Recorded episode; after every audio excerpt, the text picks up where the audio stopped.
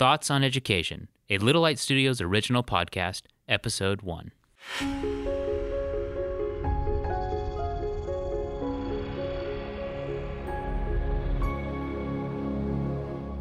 Well, welcome to the Little Light Studios podcast, Thoughts on Education. I'm Keith DeWeiler. I'm here with Tom and Scott Meyer and Brandon Mascarenhas, co-founders of Little Light Ministries.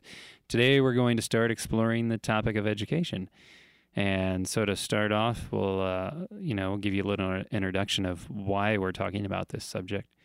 First of all of us have small children. They range in age from almost 2 to 10 years old, I think is how old Noah is. So we're invested in education from the standpoint of their lives, and whether we homeschool or put them into academy or organization, Little Light Ministries wants to study the ideal of education so that we can help guide and direct them in their lives. Secondly, a couple of years ago, we started a Kickstarter project for an education documentary called Leaving Independence.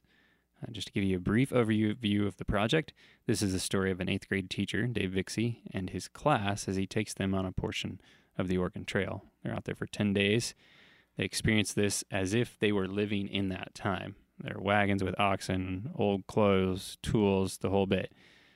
There's more to the experience than that, especially throughout the year. But the basic premise, as Mr. Vixie starts the year out, is that you can read about the Oregon Trail in a history book. But does that mean that you're really educated about the experience? Another reason is relevancy to society. Just this morning, I seen an article in the Adventist Review about education, what parts are important and what sets education apart from other education systems, and what causes the students to excel. And if this works, then why are some institutions struggling to keep the doors open? I think all those things are relevant. As I read the article, the person who was doing the research brought out that she simply was able to affirm that a link exists between the physical, mental, spiritual, and social factors of education, that holistic model, as they relate to academic success. And so with that, a couple of books that we are going to springboard from are Education by Ellen White and Studies in Christian Education by E.A. Sutherland, and there will probably be some others that we work into as we move this podcast forward. The Bible. Yeah, the Bible, of course. Thank you, Brandon. Go ahead. Can I just make a shameless plug here? I wanted to ask Scotty, since he's kind of been the point person, lead person on Leaving Independence. For our listeners that are interested in this project, when can they expect to potentially see this documentary completed? Within 30 days or so. Yeah, we might see a final edit here in 2020. Just kidding. It's actually been a long time coming, and we're rounding the final corner of the editing phase here. So I'm really hoping that we'll have a finished product here mid March. I think that's slated to be finished. Could potentially be more towards the end of March, but I'm going to push as hard as I can to get it out mid-March. So, again, that will be available through our website, www.littlelightstudios.tv. All right. Sounds great. Well, I think we've read an interesting quote from Studies in Education by E.A. Sutherland, and I'd like, Tom, would you highlight that from us to get us going? Yeah, quote is from the first paragraph in the first chapter of E.A. Sutherland's book, the chapter entitled The Beginning of Education in the History of the United States. And he quotes Ellen White from the Testimonies, Volume 6, page 131, and he says, "The science of true education is truth. The third angel's message is truth." So really the purpose of true education is to spread the third angel's message.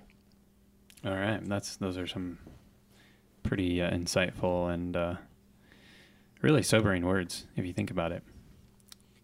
So, if we were to go through this topic and I were to ask you guys, what is the source of true education? Can you guys share with me, you know, maybe from thoughts or from the Bible, what you believe the source of education is?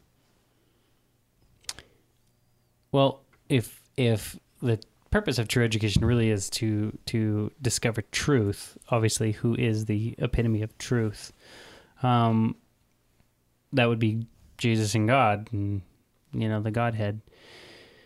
Colossians 2:3 says, "In whom all are hid all the treasures of wisdom and knowledge." So all of that wisdom and knowledge is in God, and true education should be pointing us to a better and truer understanding of them. Mm-hmm. And in Job 12:13, the Bible says, "With him is wisdom and strength. He hath counsel and understanding." So, yeah, the source of education is, of course, the source giver, God himself, and all education is revealing his character. A little quote here, and the paragraph says this: the ABCs of true education, and it's in reference to the source of education. It says, "All who are engaged in teaching the youth in our schools must have as the foundation of their knowledge the fear of God, for this is the beginning of wisdom. They may have had years of training and yet not touched the very beginning, the ABCs of spirituality, the ABCs of devotion, the ABCs of self-sacrifice. The science of education is to love God and to keep his commandments. Study the word of God intelligently. It is the foundation of all education." So right there, it kind of confirms again the Bible, what we're talking about. The source, yeah. Yeah, definitely. And the Bible, and really anything that we investigate in its true light is going to reveal the Creator. Oh, I should add that as manuscripts, September 10, 1907. Okay. For reference. The Bible, even speaking of itself, says all Scripture is given by inspiration of God and is profitable for doctrine, reproof, correction, and instruction in righteousness. So it is an instructing book. It's a teaching book. We find that in 2 Timothy 3:16. All right. Well, so we know that the Bible is definitely a textbook that we use for education, but are there any other textbooks, if you will, that God has given us? Well, yeah, we have the textbook of nature, which really goes hand in hand with the Bible. That whole concept that nature reveals God's character, that everything that God has created is as an expression of his thought. You know, the reason placing Adam and Eve in a garden was for the purpose of educating them. So that's another good textbook. On that note, you think about how much Christ actually used nature as an educating tool. In teaching the disciples, the crowds, the multitudes from his parables, he kept drawing people back to nature to bring out points. All right. So what is God, Brandon, you alluded to this a little bit, but what is God trying to teach us through his textbooks, if you will? Well, if you go back to the thought of Jesus using parables, and through parables he used nature, he's trying to teach ultimately the love of God, which was the main principle, that the foundation, you know, was everything that was built on. And I think every time Jesus said in his parables, the kingdom of God is like X, Y, and Z. You know, the kingdom of God is like this field. The kingdom of God is, you know, so on and so forth. Ultimately, the kingdom of God is built on this principle of love. Scott, can you expand on that a little bit when we say that principle is built on love? Are there a couple aspects that we would look at? A couple aspects of God's love? Yeah, like when we think about God's love, God's love is kind of directed in two different ways, towards him and towards others. Yeah, if you just look at the simple greatest commandments, love God with all your heart, with all your soul, and with all your mind, that being the greatest commandment, and then of course love your neighbor as thyself. It's really a love for God and a love for humanity, which is an expression of that love for God as well. It's amazing because nothing in that is selfish. It's all centered towards others. And that's how God is. In Genesis 1:27, we're told that humanity was created in God's image. He put himself in a very vulnerable position. Essentially, he said, you know, I created you, but that doesn't mean we know each other yet. I want to get to know you, and I want you to know me. So let's start a dialogue. And so he, you know, started this dialogue with man. Even though man was perfect when he was first created, he really didn't know, if you think about it, much about God. He had to learn. And really those learning moments were to continue throughout man's existence, throughout eternity. What's amazing is after sin enters the world, God says, hey, I still want to know you. You know, that's an awesome thought. In the book Education, the first chapter, I remember it talking about God creating Adam and Eve, that the longer they existed, mm-hmm. the more they would understand and know and become more like the image of God. So I think it's kind of neat that, you know, we think of Adam and Eve, we think of they were created perfect, but there was room for them to grow into that love, into that image of God, and that it was time that would allow that to happen, and the knowledge would increase as their time existed. Yeah, they were perfect, but they didn't know everything. They weren't all knowing, and mm-hmm. there was an education that mm-hmm. God built into humanity, a capacity mm-hmm. right. to infinitely understand God. I mean, literally, you continue to approach infinity, you're never going to reach it. But, you know, I mean, the fact that we're never going to get bored of that. And a curiosity for yeah. us to have. I think it's kind of neat that, you know, man is very curious. That seems to be what even the secular-minded world would agree. Why are you interested in education? Because we're curious about these different things. I believe that that's something that God instilled into us. I mean, you look at the basic secular definition just of what education is, and they just have a couple points here. The process of receiving or giving systematic instruction, especially at a school or university. The theory and practice of teaching, or body of knowledge acquired while being educated, or information about training in a particular field or subject, or an enlightening experience. You think about how that all, if you look at that through the eyes or through the lens of the spiritual tone that we're adding to it, you think about the theory and practice that God was trying to teach Adam and Eve in the Garden of Eden, and how that translates all the way down 6,000-7,000 years later. You know, what should we be teaching our children? Yeah. I think one of the first tests that God gave to Adam was, here's a bunch of animals, you name them. You know, he had to look at them, study them. Well, yeah, this one looks like it flies. I'm going to call it a bird, or I don't know, you know. I don't know if that was an education sure. lesson. Why not? I mean, he had to investigate. Much of education is about investigation.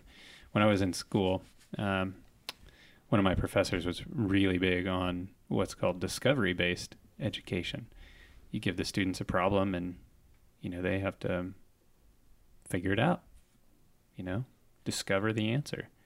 And there's more than one way to do that. And I kind of sit here now and laugh because, you know, here it is, a secular institution really modeling one of God's principles. God says, discover, you know, discover me, discover who I am, discover my creation, learn.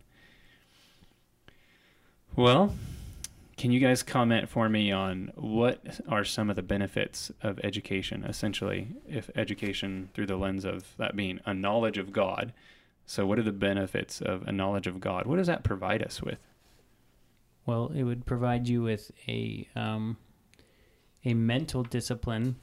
That would be, you know, your your mental capacity would expand and your understanding of the things around you. That would be one. Anything else? A character change. Okay. I mean, that's ultimately. So when you say change,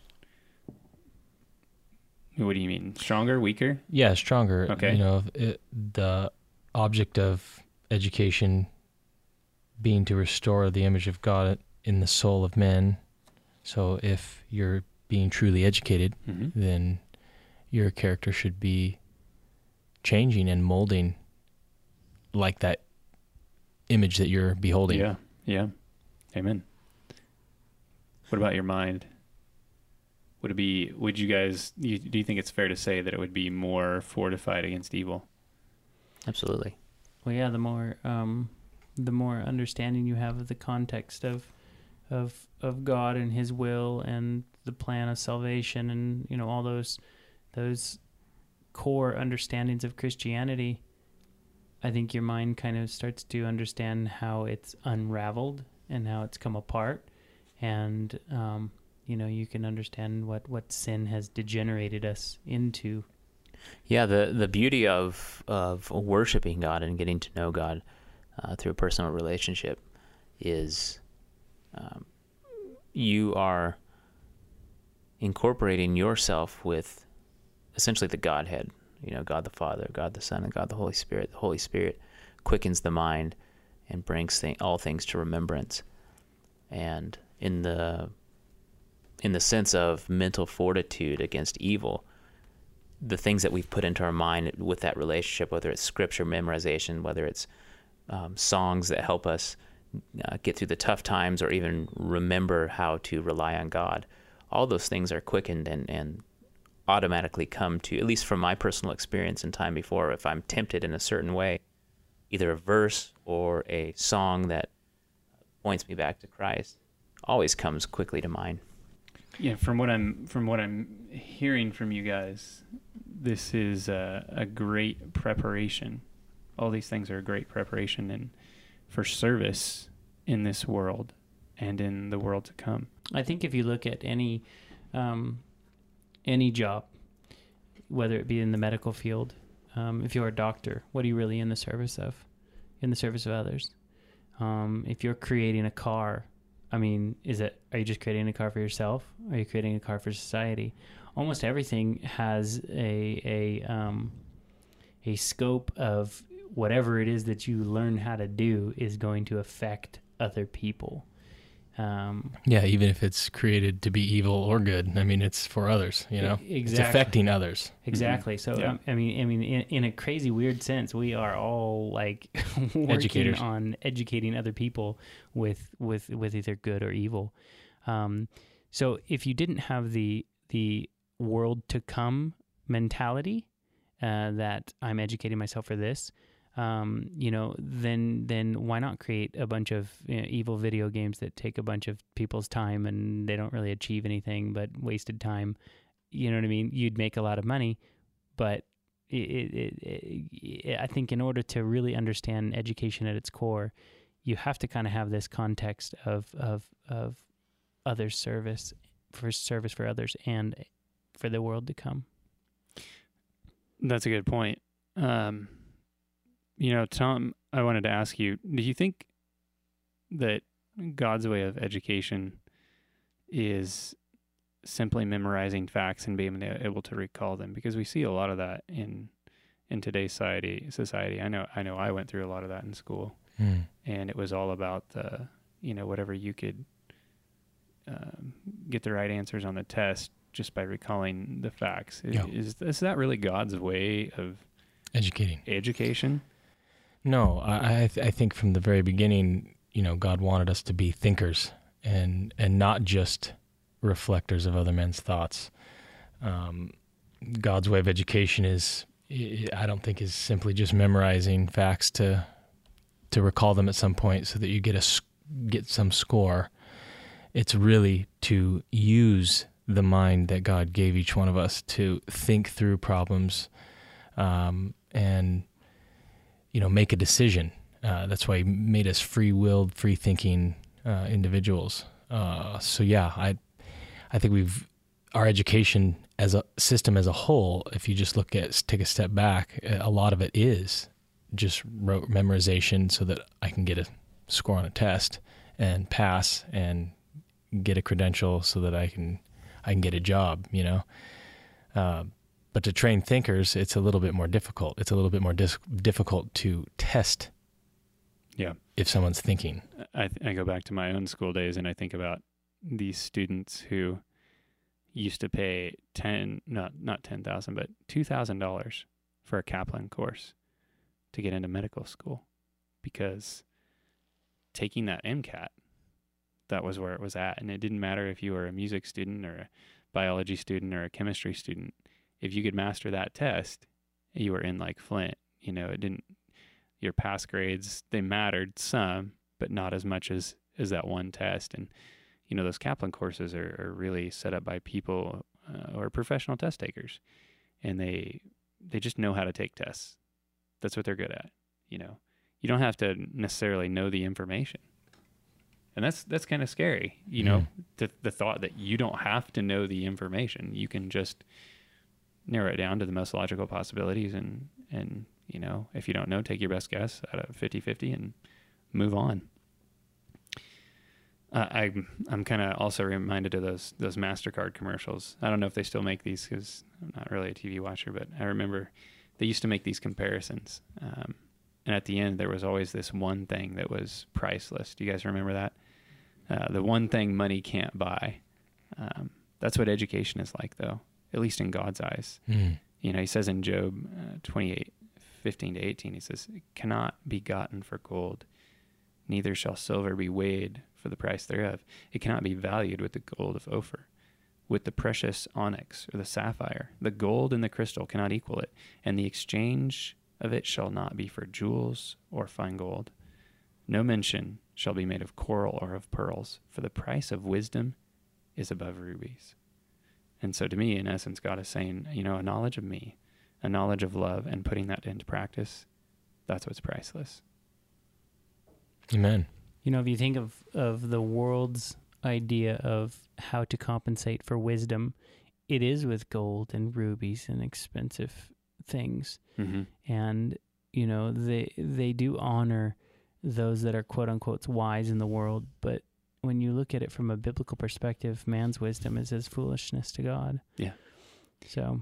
And the only reason those things have value is because we say they do. And most of the time they have value, not just because we say they do, but because we think it looks good. And that's what we value. We value something that looks good. When chemically, you know, a ruby is just aluminum silicate, I think.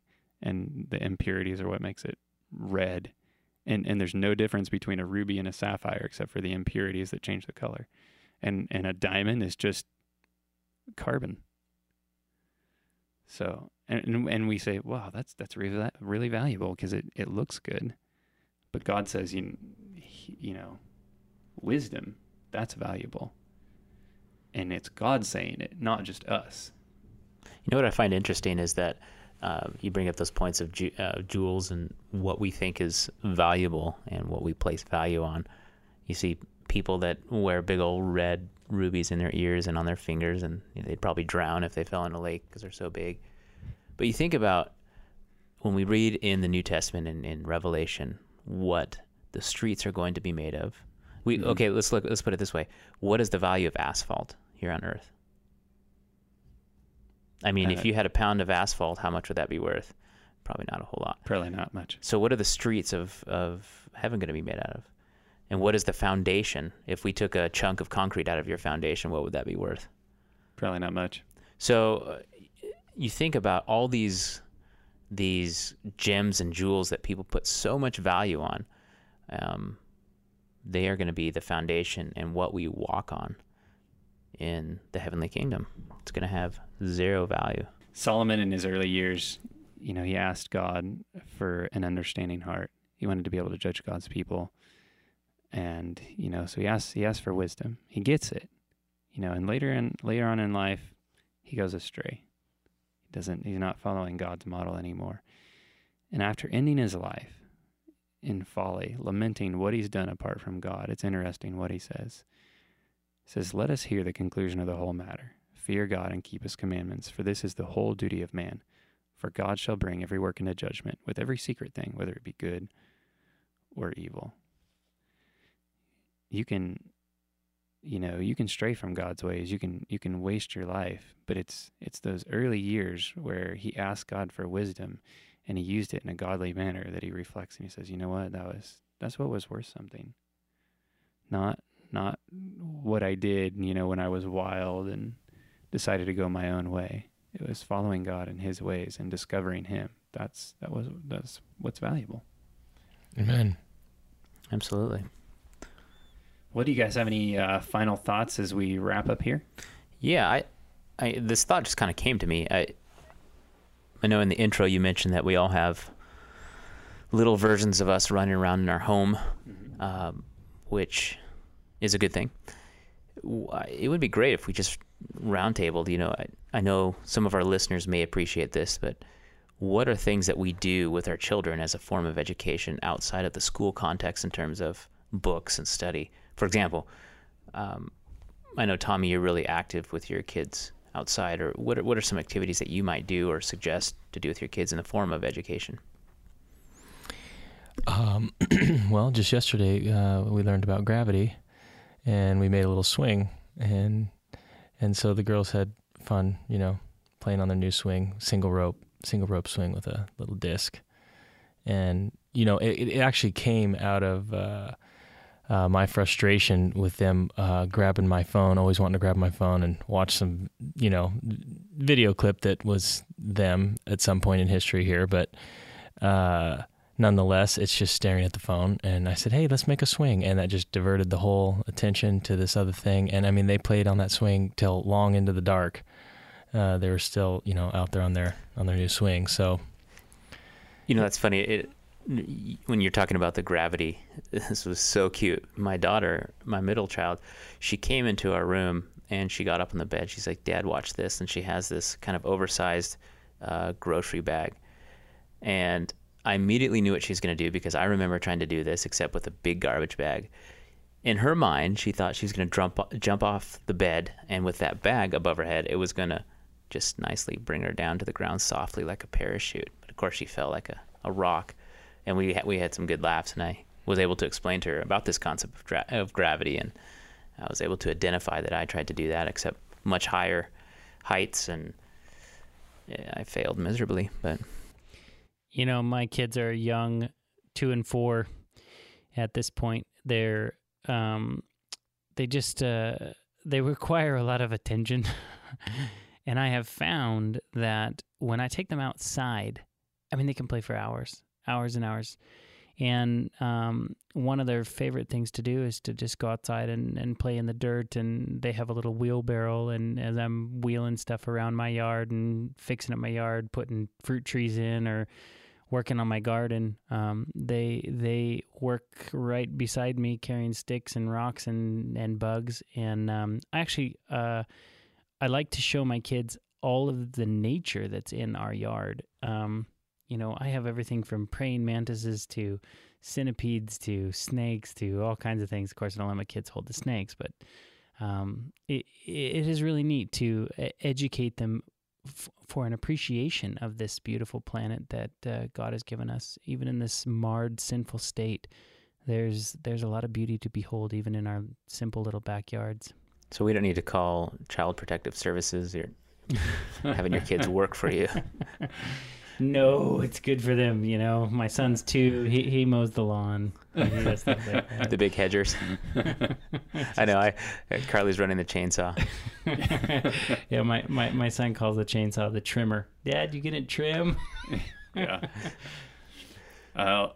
For me and my kids, it seems like the one thing I'm always working on them about is how they treat one another, and maybe it's just that 4 to 6-year-old range where they seem to fight like cats and dogs and can't get along. But that's one thing that we work on a lot, and it's amazing how they know how to do that. But being kind to each other seems to be fewer and further between. It's that sinful nature wants to take over. So we're constantly educating on, you know, how to treat our brother and sister, and is that what Jesus would do? And just trying to get them to see long-term treating others like God would treat them really matters. And so yeah, it's the first lesson book really is, is in the home there. Your first lesson in relationships, all of them. Exactly. Absolutely. Happen right there at home. Well, you posed the question. Do you have an answer? Yeah, I got a number of them, but I'll just give one.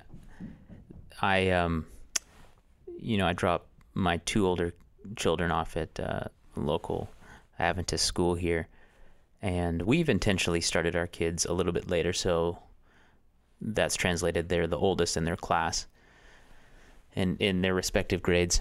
But I drop them off, and I try to leave. Each morning, I leave 6 points that I want them to think about throughout the day, and whether they remember it or not. I'm hopefully by drilling it into their minds over and over again, it's going to stick one of these days. 5 or 6. You'll have to help me count here. But I always say, first, be a leader. Be a leader in your environment, among your peers. I say, do your best. Whether you take a math test and you get 50% or you fail or whatever, at least you can say you did your best. You tried as hard as you could. I said 3, be kind and courteous and respectful to your classmates. Treat them with kindness, with love, and mercy. 4, be respectful and obedient to your teacher and other teachers that are at the school there, for they're the ones that are instructing you, and, be obedient to them. I said 5, have fun. Don't stress out on the little things. Just, again, do your best and have fun. And lastly, and most importantly, always serve God in whatever you do. Follow Him and put Him first in everything you do. So I'm hoping that those little anecdotes, those little bits of my not so high wisdom, will resonate with them, and they'll be able to glean something from that and carry it with them throughout their day. That's great. That's very organized too. That's awesome. Well, thanks for joining us on Thoughts on Education, our first podcast episode. Next week, just to give you a little preview, we're going to be talking about the very beginning, that school in Eden, and what it was like and what they were to learn. A few other things wrapped around that concept. So the school in Eden maybe not next week, but next podcast, might be a couple weeks. Thanks for joining us.